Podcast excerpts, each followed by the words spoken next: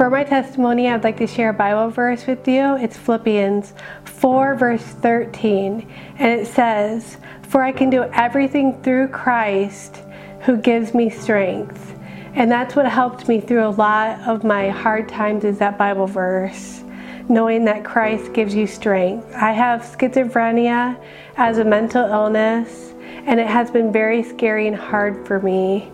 Um, I've been in and out of mental institutes, and MHI was the last place I was.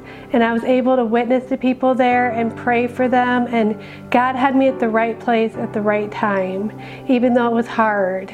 And I believe that the suffering we go through is not by accident. It teaches us and helps us to become stronger the suffering I went through, people ask, why do you suffer? Why do we have to suffer? Whatever you're going through right now, you can choose to reject God and say, oh, this is too hard. Or you can let God help you through it. Because He helps me through a lot. I'm still battling with trials in my life. And I know He can help you too.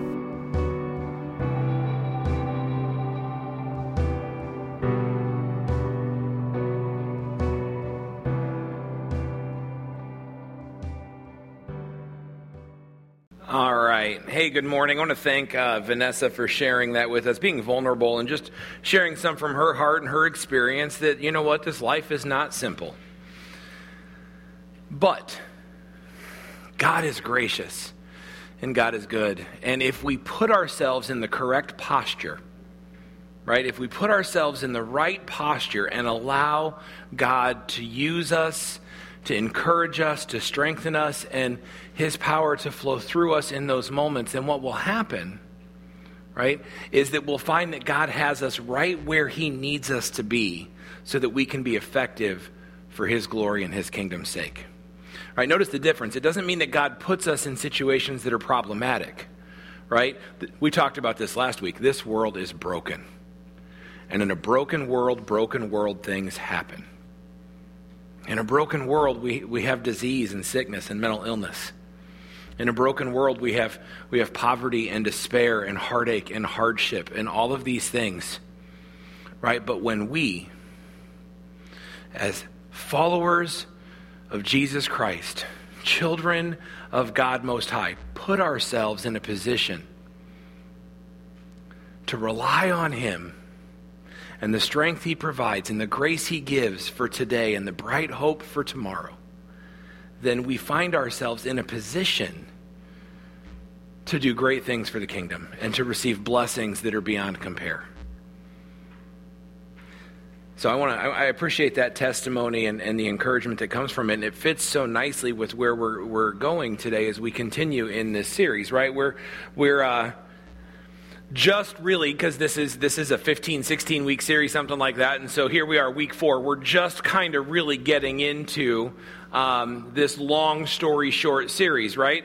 Because there's a lot of signposts for us to deal with. And remember that's our goal is we are walking through the signposts of scripture the things that we need to know right? The markers, the mile markers, the, the signposts to help us understand the story that God lays out for us.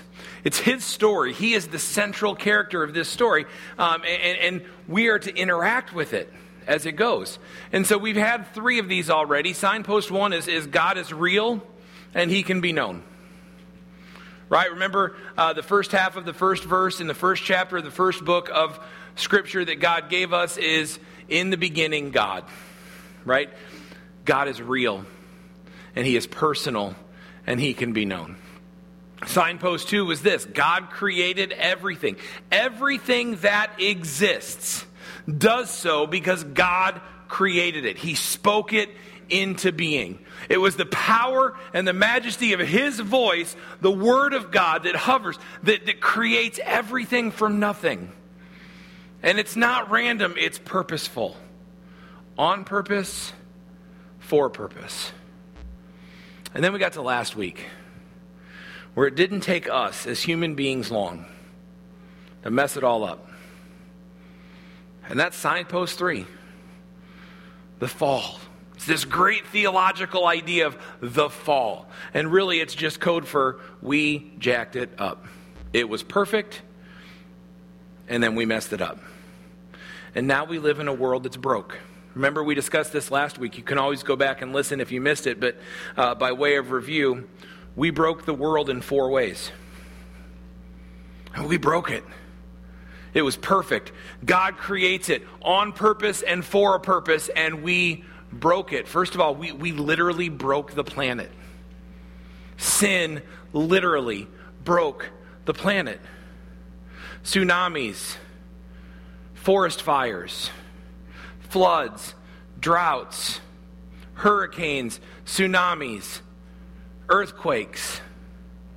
None of those are part of good, God's good creation. He creates it perfectly. He steps back and he says, It's very good, and we broke it. Sin fractures the perfect creation. Two, right? Sin broke us physically.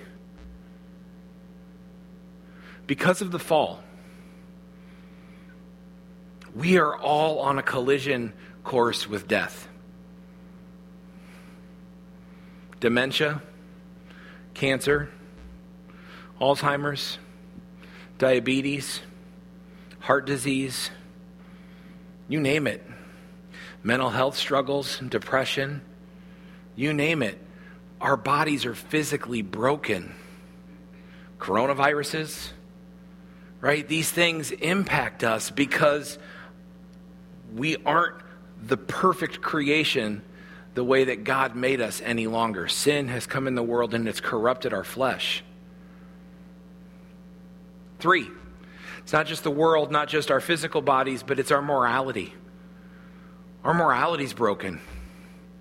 When God creates people perfectly, He creates Adam and He creates Eve and He tells them to, to be fruitful and multiply and to flourish, right? He doesn't envision a society with divorce. He doesn't envision a society with murder where people perpetrate evil on one another. Like it doesn't cross his mind when he steps back and he says, It is very good that there will be such a thing as, as abortion, capital punishment, prisons, lies, deceit, like, none of those are things, abuse. None of those are things that God intended through His perfect creation. But because of the fall, we broke it. The world is broken. Physically, we're broken. And morally, we're corrupt. Right? And the Bible tells us that now every generation that's born after sin enters the world, every generation that's born after sin enters the world is now marred by sin. It's part of our being. We're made in the image of God, but we're also corrupt because of sin. Think about it this way you're the wrong shape. You were supposed to be a circle, and now you're a square. I know that seems so childish, but, but, it, but it just doesn't fit the way that it's supposed to fit because we're the wrong shape. That's the sin nature that lives in us now because of the fall. We're, the, the world is broken. Physically, we're broken. Morally, we're broken. And, and if those things weren't bad enough, worse yet, spiritually, we're broken. We were created to know God and to walk in lockstep with Him. And we broke it. And so now, because of sin, we are estranged from God the God that was supposed to walk personally with us, the God that created us in His image lovingly, intimately, and He cares and He knows and He counts the hairs on our head. And we were supposed to walk through this life with Him, enjoying His creation, ruling over His creation, being in a relationship with Him. Spiritually, that's broken. Because of the sin and the wrong in our life, because we're the wrong shape, because we don't fit, because it's broken, we can't relate to a holy God anymore. That's where we find ourselves at the end of signpost three. It's broken. It's not what it's supposed to be. And so, if that were the end of the story, if Scripture closed there, then we would all be sad and we would go home and it would be um, eat, drink, and be merry, for tomorrow we may die. Because that's all there is to it. The good news, though, is that the signposts continue, right? And today we deal with signpost four. And that signpost is simply this hope that there one day will be redemption. hope that one day there will be redemption. And we don't have to go too far in Scripture before we see this. Look, Genesis 3, right after the fall, right after Adam and Eve usher sin into the world and they break it in those four ways. Right after that happens, here's what God says as He's doling out curses is he says because you did this now it's all broken. But he says this in genesis 3.15 listen he's talking to the snake he's talking to satan he's talking to the enemy of our souls and he says listen there is going to be hostility between you and humanity.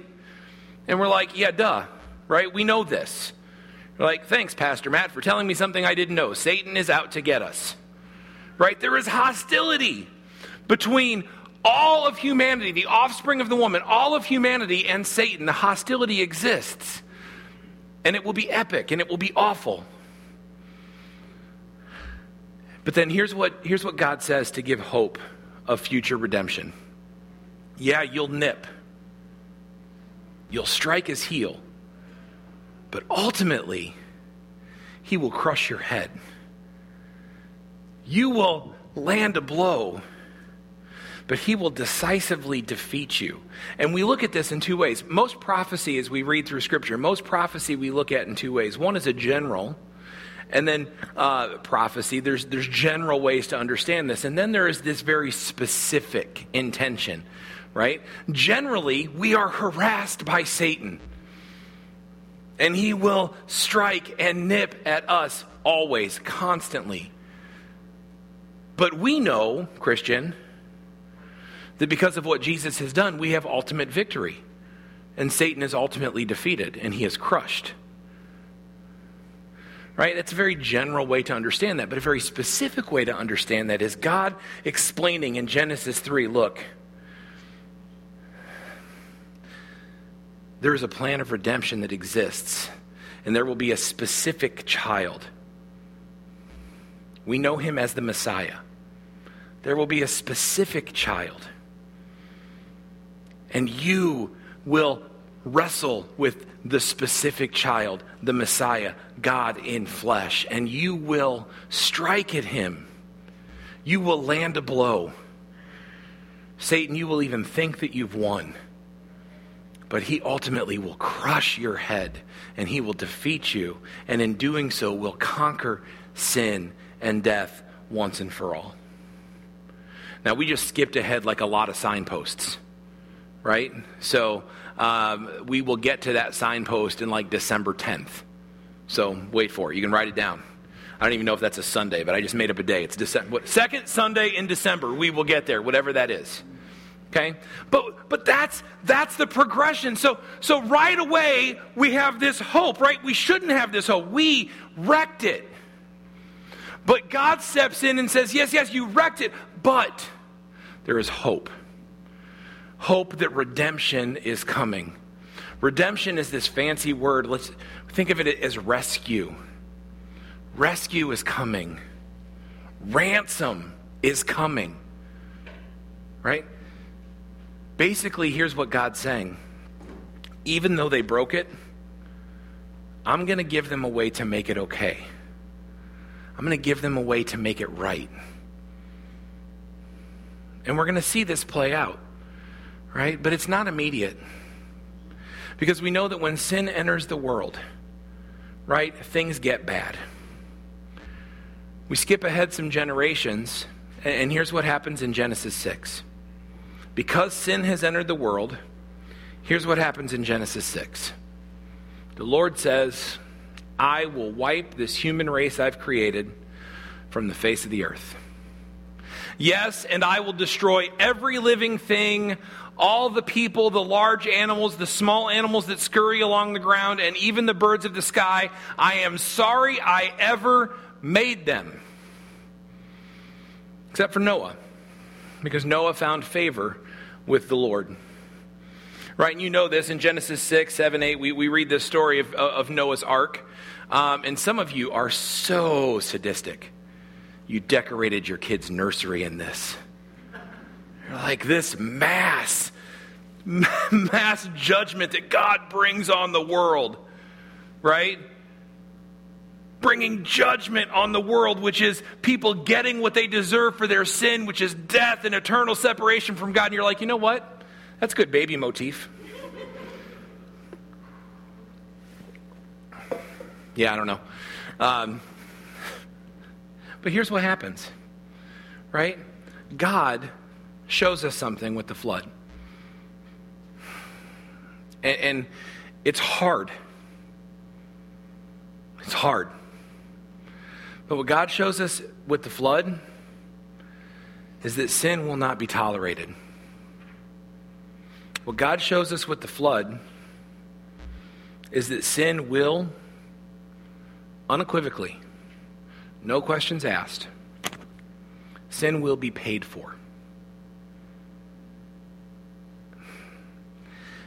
And the price is death.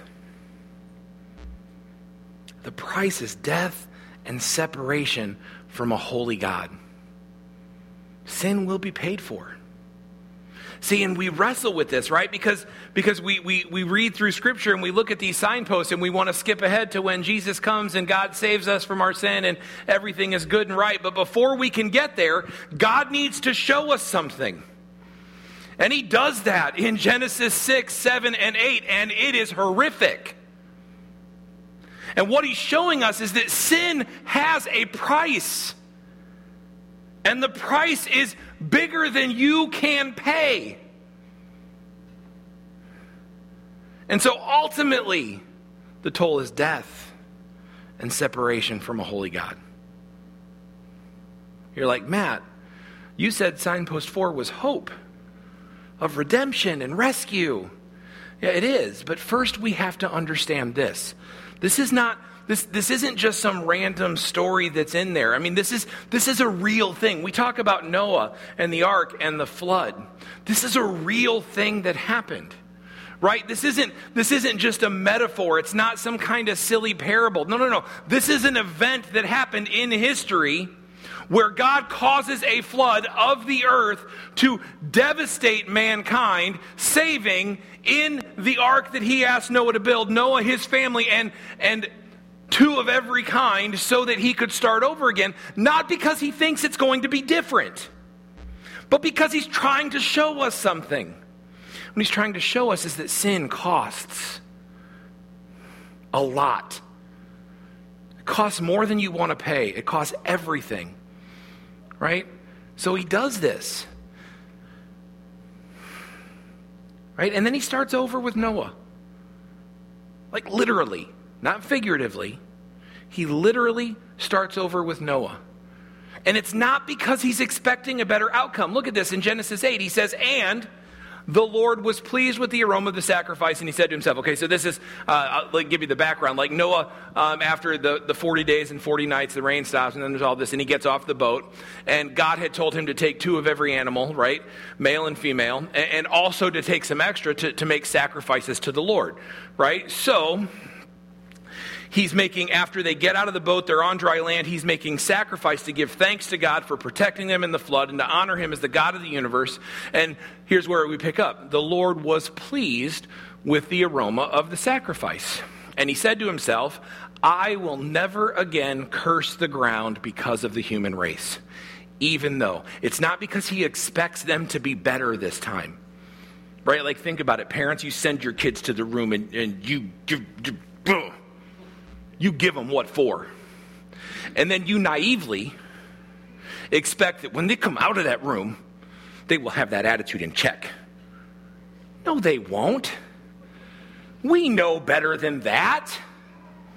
God isn't expecting that this time humans will get it right. No, he says, I will never again curse the ground because of the human race, even though everything they think or imagine is bent towards evil from childhood. Like from their birth, everything they think and imagine is bent towards evil. Even though that's true, I will never again destroy all living things. we're like, okay, so what's going to happen next then? What happens next time? God looks at the human race and he says, It's evil and wicked, and every thought they have is detestable to me because of sin. Well, see, God shows us what judgment looks like. But then we skip ahead six chapters, right, or four chapters from here, and God's going to show us what the hope of redemption looks like. And so, signpost four, here's what we get we see the steps in God's progressive plan. And it's progressive. Each signpost is another progression along this redemption right? It starts here. Signpost four is the hope of redemption. And then every signpost along the way from here will be another revelation in how God is moving us towards redemption. Another step in the way. That's how we know we're going the right direction, right? We follow the signpost that He puts in front of us, but this is God's progressive plan for dealing definitively with evil and brokenness in the world and in our hearts. Listen, we've gone through this now for three weeks. God didn't create this mess that we live in. It's a product of the fall. But God is not satisfied to let us stew in the mess. Through the flood, He showed us what the price is. He showed us our need. Now He's going to show us how to access redemption. And it starts with a man called Abram. Those of you who know your Bibles well know that Abram later has his name changed by God to Abraham but if you didn't know that, that's cool. Abram, Abraham, same guy. Right? And so the plan of redemption starts with Abram. We know that Abram is the father of Israel. He is the primary, the beginner, uh, the ancestor of all of the nation of Israel, which is what the Old Testament, the nation that the Old Testament rallies around, uh, centers around, is, is Israel. God's chosen people. Starts with a man called Abram, and it starts in Genesis 12. You can turn there in your Bibles if, if you want. You can check on the screen here. Genesis 12. The Lord said to Abram, Leave your native country, your relatives, your father's family, go to the land that I will show you. Now, I want to stop there. Some of you, right, and you don't have to raise your hand because that could be awkward some of you are like, yes, I will leave my relatives and I will get out of here. However, that was not the case for Abram. This was not an easy decision for him. God is calling him to a sacrifice. God is calling him to a big thing. He says, Leave your native country, your relatives, and your father's family, and go to the land that I will show you. And here's what I will do for you I will make you into a great nation you individually, I will make you into a great nation. I will bless you, I will make you famous, and you will be a blessing to others. I will bless those who bless you, and I will curse those who treat you with contempt. And so, right here, what we have in, in Genesis 12 is, is the beginning of this story of redemption as it's played out, right? God has shown us that sin costs and that sin demands judgment.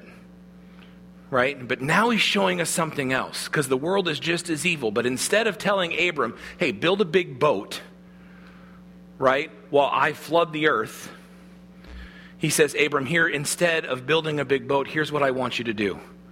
I want you to take your family, I want you to pack up your belongings, and I want you to go to a place that I will show you, and I'm going to turn you into a great nation. So God is going to do something different. He showed us judgment. Now he's going to show us love, grace, mercy. Remember, we talked in week one about how God can be known. He is all of these characteristics. He is loving and gentle and just, and He is merciful and gracious, and all of those characteristics interact with each other. We saw His judgment and justice with the flood. Now we're going to see something else with the call of Abram. So, what God's asking him to do here is enter into something called a covenant commitment. We know this is the Abrahamic covenant. He's asking him to enter into a covenant commitment, right? Covenant commitment is this binding commitment between two parties. It's like a legal pledge, if you will. The easy example that we have in our culture of this is marriage, right? We have the, the, the, example of the marital commitment. It's a covenant commitment. It says, I choose you for better or for worse, for richer or for poor, right? This is the covenant part of it. It's not just like I choose you because it's really nice. And when it stops being nice, I'll go do something else. I'll go pick someone else. I'll go somewhere where it's easier. No, no, no. You're like, I choose you for better or for worse, in rich and in poor, in sickness and in health, right? Whether I feel like it or I think my feelings have changed, right? This is the deal. And now, listen, this isn't a knock on people that have struggled with divorce in their life. That happens. This is a broken world. And, and we know from Scripture that, that there are times when, when God says this is something that, that's okay. But his ideal is that this covenant be secure, that it be permanent, right? That's the idea of a covenant, right? And it's based on trust and faith. There's two questions we ask ourselves when we enter into a covenant do I think they can hold up their end of the bargain? And do I think they will hold up their end of the bargain? Because if I don't think they can hold up their end of the bargain, I'm not going to enter into that covenant commitment. Listen, I, I don't know how we all feel about our internet options here in Vinton. We have fiber optic now. It's awesome. Some of you live outside of town. I'm sorry. Right before that, right? We, we had a different provider, okay? And uh, they couldn't hold up their end of the bargain, right? And so when we would call to get it fixed, they would be like, oh, well, we can fix it for you, but you have to sign a new contract. Like, well, why in the world would I sign a new commitment with you when you haven't shown that you can live up to your end of the bargain and the commitment that I'm in, right? We don't enter covenants where we don't think somebody can hold up their end internet, it's just a, a dumb example, but those of you that struggle with the same internet company that I used to have, you know what I'm talking about. Right? And those of you that can't get fiber optic, really move into town. Now, okay. One, can they? And then two is this will they? Do I trust that they will? Can they hold up their end of the bargain? And then will they? Do I believe? Hold up there under the bargain. Now, God, the God of the universe, in the beginning, God, who is real and knowable, says to Abram, Hey, I want you to enter into this covenant commitment with me. So Abram has to ask himself the question Do I think God can hold up his end of the bargain? Well, we, we discovered this in week one. God is all powerful, He can do what He wills, and He is all knowing. So He knows everything that's going to happen. So, yes, he can definitely hold up his end of the bargain. And then, two, will he? Is he trustworthy? And we said, yes. Week one, we discovered God is truthful, right? That God doesn't lie, that God doesn't change his mind. Right? So that's the covenant. God says, hey, enter into this covenant with me. Here's what I want you to do. If you will, then I will. I want you. And notice he doesn't give him a lot of details here. This is the progressive nature of revelation that we've talked about. He says, I want you to get up and go. Right? He doesn't give him a map. Used to be before GPS was a thing, there was MapQuest. Who remembers MapQuest? Okay, that was really cool for a second. I think the guy that invented MapQuest thought he was going to make it big. And then GPS happened and whatever. But before GPS was a thing, there was MapQuest. And before MapQuest there was a thing, there was my dad. And whenever I was going anywhere, there was a map, it was highlighted, there were written instructions, and it was given to me along with a don't be dumb, use the map conversation. Right? God doesn't give Abram a map. Right? Progressive revelation. He says here, I want you to get up, I go. I want you to pack up your things. I want you to get your family together. I want you to leave the comfort and safety of everything that you've ever known, and I want you to go. God, where am I going to go? Ah, I'll tell you when you get there. Go to the place that I will show you. I will show you later on. Trust me. Enter into this covenant that's all about faith and trust. Do you trust me to be able to pull it off? And do you trust me to be true to my word? Get up and go to the place I will show you. And here's what you get I will bless your socks off. It says, I'll make you into a great nation. At this point in time, Abram's 75 years old. He has no children. 75 years old, he has no children. In fact, in Genesis 5, he says to God, he says, Hey, God, what good are all your blessings if I don't have a descendant, if I don't have a child, if I don't have an heir? Like, like, how am I going to be a great nation with no child? And God says, Look, do you trust me? Because here's what I'm going to do I'm going to give you, look up at the stars. See, count all the stars if you can. I will give you descendants more numerous than the stars. Just trust me. That's what God says. He says, Leave your family, trust me. He says, I will bless you. I will throw blessings at you. I will pour blessings out on you. I will bless you and make you famous. And you know what? God held up his end of the bargain. We know that, that the nation of Israel was numerous. And guess what, Christian? We know that we are counted among them. We are counted as descendants of Abraham as Christians.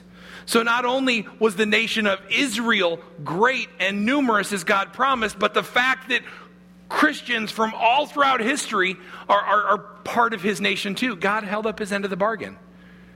So I'll bless you and make you famous. You'll be a blessing to others. And then he says this Oh, by the way, I will bless those that bless you. And take it a step further, he says, I'll curse those that curse you. People want to give you a hard time? Let the deal with me. Says, If I'm with you, who could possibly be against you? And this is the call. This is what God asks Abraham to enter into. And it's part of the story of redemption, right? And we're going to get to why that's so critically important and what it has to do with us in a second. But let me pause here and ask you a, a question real quick. I'm, like, I'm wondering, like, has God ever asked you to step out in faith because He hasn't shown it all, and just said, "Look, trust me. Just follow me. Just put one foot in front of the other, and take a step." But God, I don't know where we're going. Yeah, that's okay. I do. He says, I, I know where you're going. Just take a step. By the time we finish today, we're going to celebrate communion. We're going to celebrate ultimately how this all plays out in the story of redemption. We're going to see how all of this plays out in the story of redemption. We're going to get there. And all of it because God said to Abram, Pack up your stuff and go. And Abram, without knowing the full story, said, Okay, I will trust you. And I'm just asking you, do you trust God that much? Will you follow him? Do you follow him? Do you put yourself in positions where if God doesn't show up, you are hopeless and you are sunk? See, I can imagine Abram, he, he packs up his stuff and he goes and he gets to the end of the street right? And, and, there's an intersection. I don't think there was really an intersection, but I'm making this up for my story and you'll get there, right? And, and he gets to the end of the street and there's an intersection. If God doesn't show up right here, Abram's in trouble. God has to show him where to go. Like, but we, we don't tend to give God the opportunity to show us what's next because we don't tend to take steps of faith. So I appreciate a story like Vanessa's, right? He says, You know what? It was awful. Struggling with all of these things and ending up in, in you know, mental health treatment and ending up in, in the hospital and doing these things and, and just feeling lost. But here's the deal I could take one step, and God was faithful to use it. God was faithful to use her to bless other people to use her to share the gospel with other people. And God has continued to bless her and will continue to do so as she continues to be faithful. And these blessings, listen, these blessings aren't, they're not what we typically think when we think of blessings, right? It's not money. We think of blessings, we, we think of power, prestige, position, right? That's, that's the, that's the uh, prosperity gospel, right? That if you do for God, God will bless you with stuff. That's not what the Bible ever says. Right? The, God doesn't ever promise to bless you with stuff, but He does promise to bless you with purpose, with hope, with redemption, with knowing Him personally, and with an eternity with Him in heaven. God's blessings are priceless. So let's not try to put a price on them. But is God calling you to do something? I, I, because here's the deal He wants to use you in a way that you can't understand. Abram didn't understand what all was going to transpire when he took his steps away from home. You don't understand what's going to transpire when you follow God in faith. But I promise it's big. But we keep going. And, and, here's the crux, right? We get this. Says, um, I will bless those who bless you, and I will curse those who treat you with contempt. And here is the crux of it. In the second half of verse 3 and all the families on the earth will be blessed through you. All the families of the earth will be blessed through you. This is what God tells Abram. If you will just be obedient and take this step, I will make you famous. I will make you known. I will give you a child. And from that child, I will grow an entire nation more numerous than the stars in the sky and the sand on the beach. I will do that for you. I will bless those who bless you. I will curse those who curse you. Why? Because through you, I want to bless all of the families of the earth. I want to offer them hope. And that hope will come through redemption. See, this is what happens, right? We, we know this story, um, right? Abram uh, eventually has a son, Isaac. Isaac eventually has sons, but one of them, Jacob, continues the promise. Jacob eventually has 12 sons. Of those 12 sons, one of them is Joseph, and you know him because he has an amazing Technicolor dream coat. Right? Joseph's brothers are jealous of him, right? And sell him into slavery in Egypt. And when it seems hopeless, God continues to bless the line of Abram Abraham by elevating Joseph. He, he causes Joseph to understand a dream that Pharaoh has that there will be a grand famine in the land, that there will be seven years of excellent crops, and then seven years of poor, awful crops. And he, and he has Joseph the wisdom to interpret the dream, and then he prompts Pharaoh to put Joseph in a position of power to manage this so that at the end of the famine, Joseph is the second highest in command in Egypt, a foreigner, an Israelite. Is the second highest in command in Egypt at the end of this famine. And because he's in a position of power, Joseph is able to bring his 11 brothers and his father and all of their families to Egypt. And so now we get this beginning of the nation of Israel that God promised to Abraham. The beginning of this nation is now living under Pharaoh's protection. In the most powerful country in the world at the time, they are taken care of living under Pharaoh's protection. And over the course of 400 years, they grow in numbers and power so much so that the new ruler over Egypt tries to oppress them, even puts them in slavery and orders the firstborn child, if they're male, to be murdered because he doesn't want them to grow more powerful. But God intervenes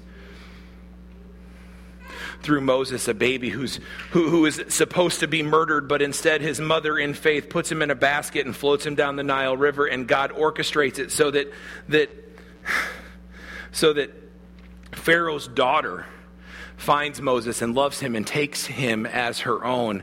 And so Moses is raised in the palace.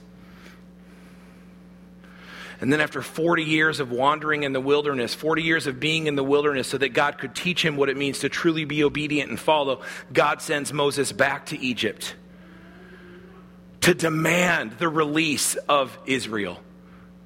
Says, Let my people, this is what God says, let my people go. Pastor David's going to get to this a little bit next time.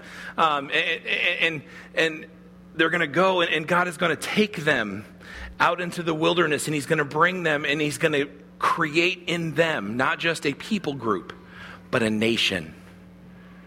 He's going to give them laws, He's going to give them moral mandates. And God gives them a very clear instruction through you, through your behavior through the way that you act, everybody in the world will see you, Israel, and they should look at you and they should know that there is only one true God of the universe who creates everything. And he gives them a system.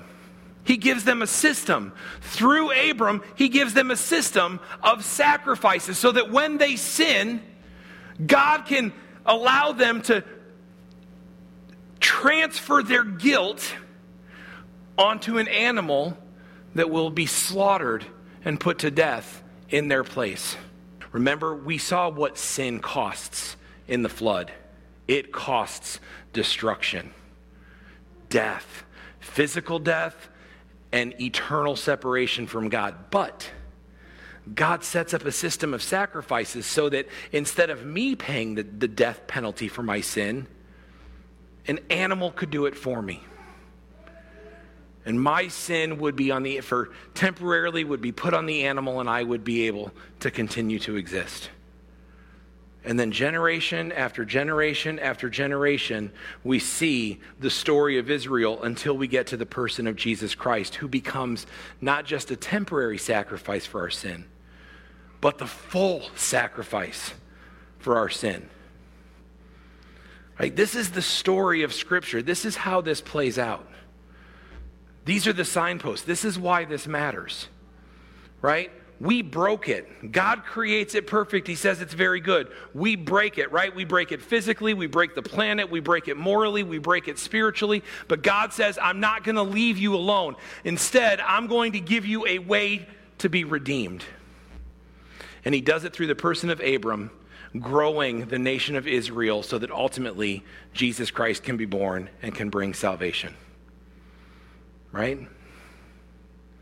But don't forget that before that happened, God showed us something else in Genesis 6. He brought a flood. He showed us that sin costs death, destruction, eternal separation. See, the reason that we have to start there is because even in this hope of redemption, that sin still exists, and that sin still has to be paid for.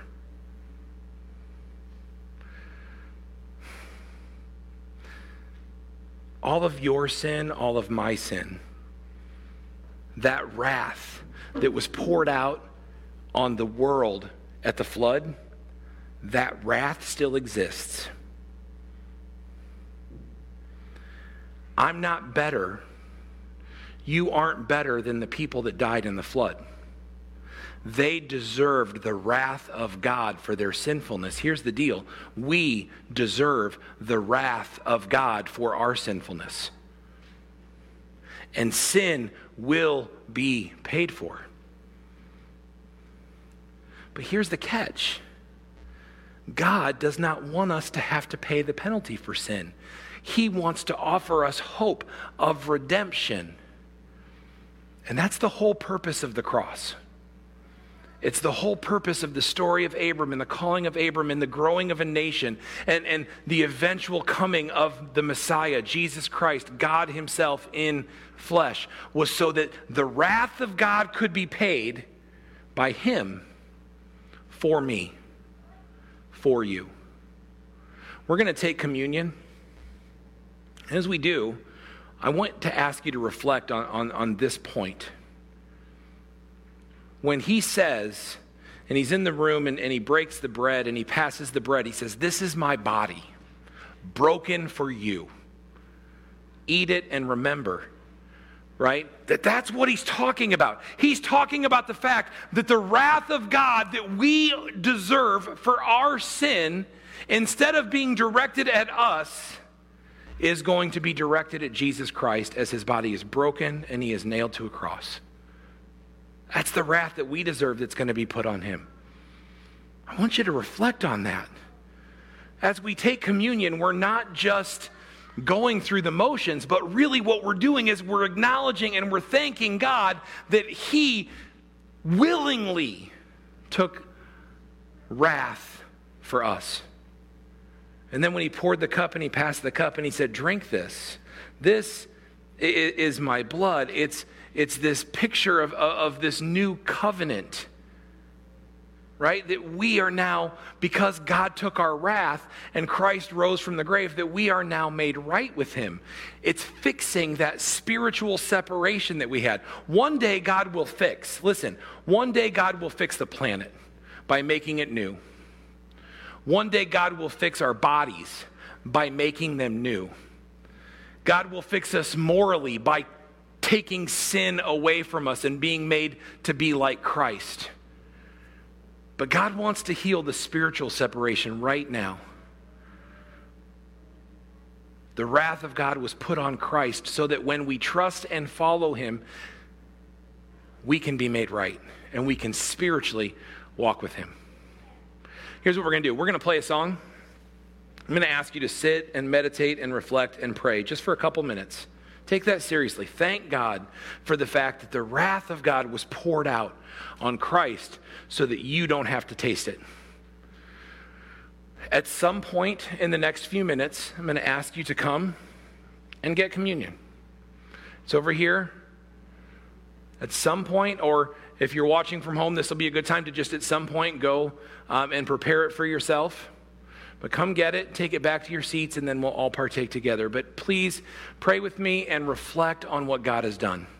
Heavenly Father, thank you so much for redemption. Father, thank you that the story of Scripture did not close in Genesis 3 but that you have offered a way for us to be right, that you have provided, beginning with Abram, you have provided this hope of redemption, and you have, you have made a way for your wrath to be satisfied. Father, I marvel at the fact that, that you sent your one and only Son, God in flesh, Jesus Christ, that he would willingly lay down his life that he would willingly accept the full wrath that I'm due, that all of us are due, that he would take it upon himself. God, thank you for your willingness.